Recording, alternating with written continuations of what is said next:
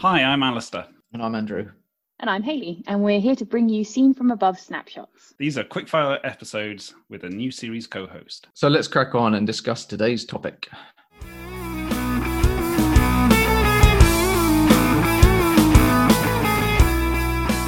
Oh, okay. Should we all have cloud processing skills?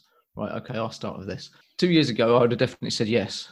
Now, I'm not so sure because I think the cloud based thing is becoming more ubiquitous and easier to use. And I think that uh, the barriers to entry are, easier now. What, what am I trying to say? I'm trying to say that you don't have to be frightened of it and it's easily mm. accessible mm. for a web front end and, and, and stuff like that. And you don't have to be too overwhelmed by it. And there's so much that's being done by the providers I think that you know we talk about spinning up virtual environments on your computer and uh, on a remote computer and seeing these containers, you know, like the DIASs and stuff like that. But in some ways, it's not the cloud skills that are so important anymore. It's already there for you, I, I think at least, and it, it's sort of developing the knowledge and the sensibility of saying, "Oh, yeah, I need to do this to the data," rather than, "Oh my god, I've got to plug this bit in here and, and do that." And we don't need to get too stressed, or I don't feel I need to get too stressed about lambda services and serverless and all this kind of stuff and, and focus more on what I'm good at. I think I do agree with you. I think it's it's now become almost a necessity that you need to be looking at some kind of cloud-based option. The number of institutions that could hold entire copies of, you know, even single satellite archives now is is minimal. Yeah. It's it's really really difficult to to work with the data in in those in those ways unless you have huge amounts of money and infrastructure, which itself is really difficult to maintain. So why wouldn't you outsource it, especially if you only need to use it flexibly up and down? So I think it definitely cloud is here to stay and it's going to be the way our, our data usage goes. But that in between of the infrastructure and figuring out what you need to do with the data is where I think kind of the the work is being done at the moment and it's where we're going to see more and more work being done in the future you know of translating the you know i need to have this kind of data to answer this kind of question and then translating that into i need this kind of cloud computing resource to do that. Yeah.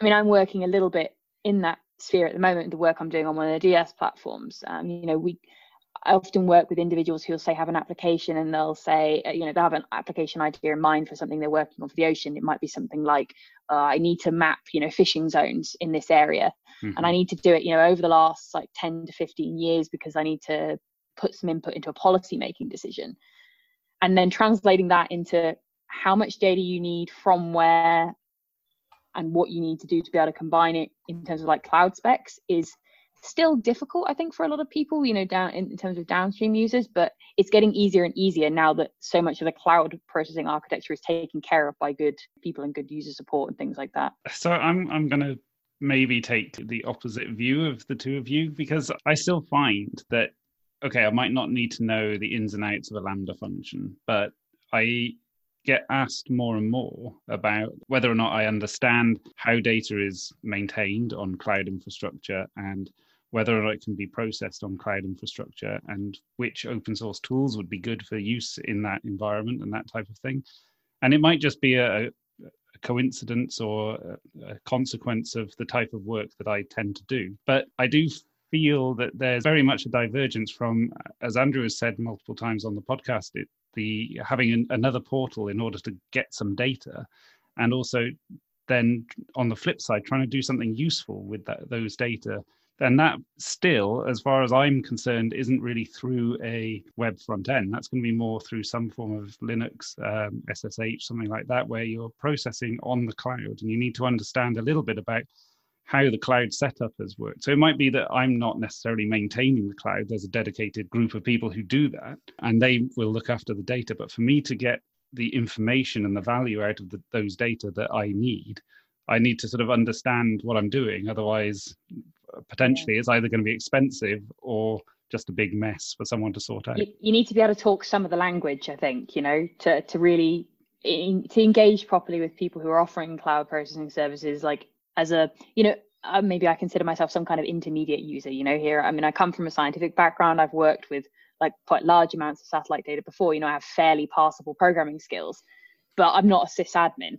so, but I, you know, yeah. I can talk, I can talk a little bit of that, probably enough to get across that, you know, I need maybe this volume of data but it's really hard for me and i think this is, goes for a lot of users to conceptualize like if somebody says you know what spec virtual machine do you need or you know how much grid space do you need on a, like a high performance system to you know back process your archive i'm, I'm like I, I actually don't know like that's really hard to put numbers on for me even, and I've I've done that before. So it's one of those things where it's like, well, I'll press the button and I'll tell you once we've gone through half yeah. of the process because yeah. then I'll, I'll, I'll try, more. and when it explodes and starts smoking, yeah. then we'll know we need to put it up a bit, you know, or maybe try our code a slightly different way.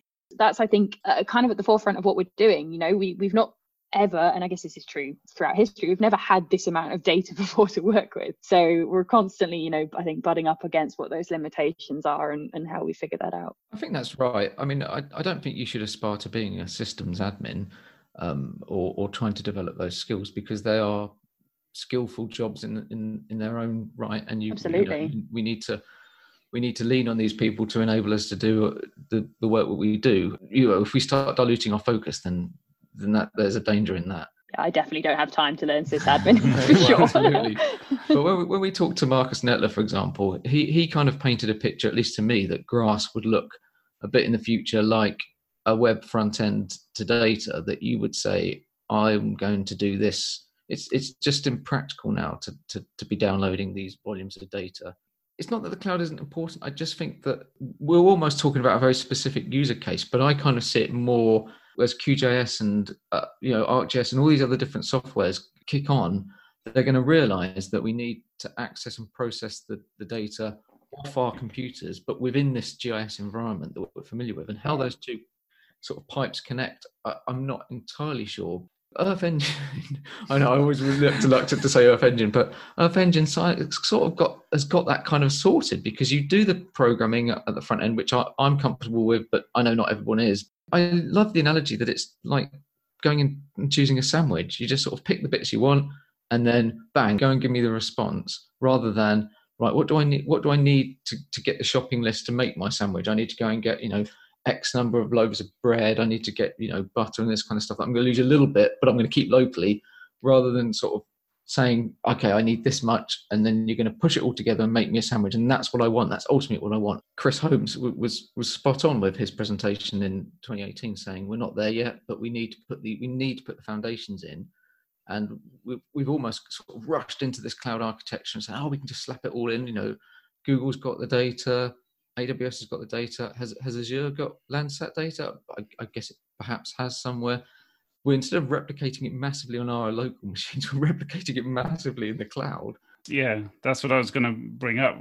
Was that point that are we not running the danger? And maybe this is a different conversation, but we're running the danger of just creating masses and masses of choice amongst different clouds now. And one of the things that we've talked about before is that actually users don't want choice, they want the right thing. They don't necessarily want to have yeah. to go and yeah. try and work out which level data they need or, or analysis ready data or whatever. I do really worry about consistency in some of these cases, like you say, like if we creating copies of the data, uh, okay, there's there's a there's a difficulty here that it's you know it's it's a bottleneck issue right? Getting all the data all the data ideally in one place would be great but actually how do you then get all the people to that data through like this one access point is very very difficult. But at the yeah. same time i do really worry about things like consistency you know like a lot of satellite data gets reprocessed you know uh, recalibrated and all sorts of things.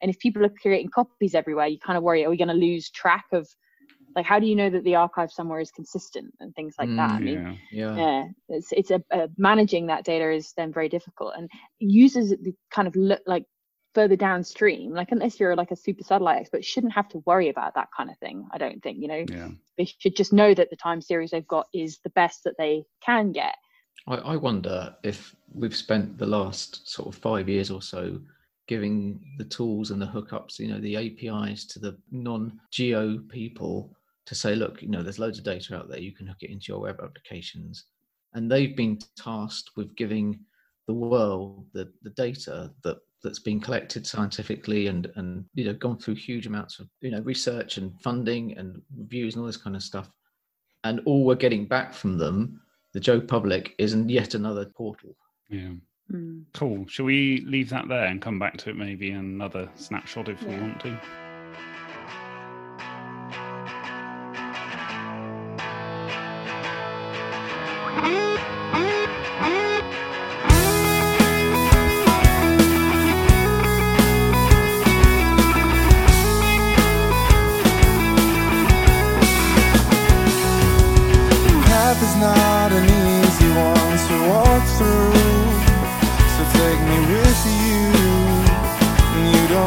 to go alone.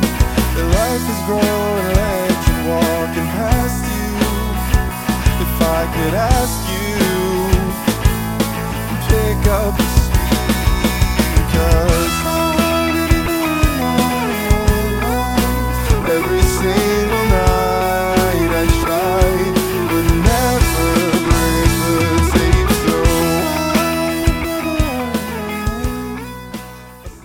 Podcast music is Cracker Jacks and Tin Whistles by Ocean Heights and is licensed under the Attribution Non Commercial Creative Commons license. Available on freemusicarchive.org.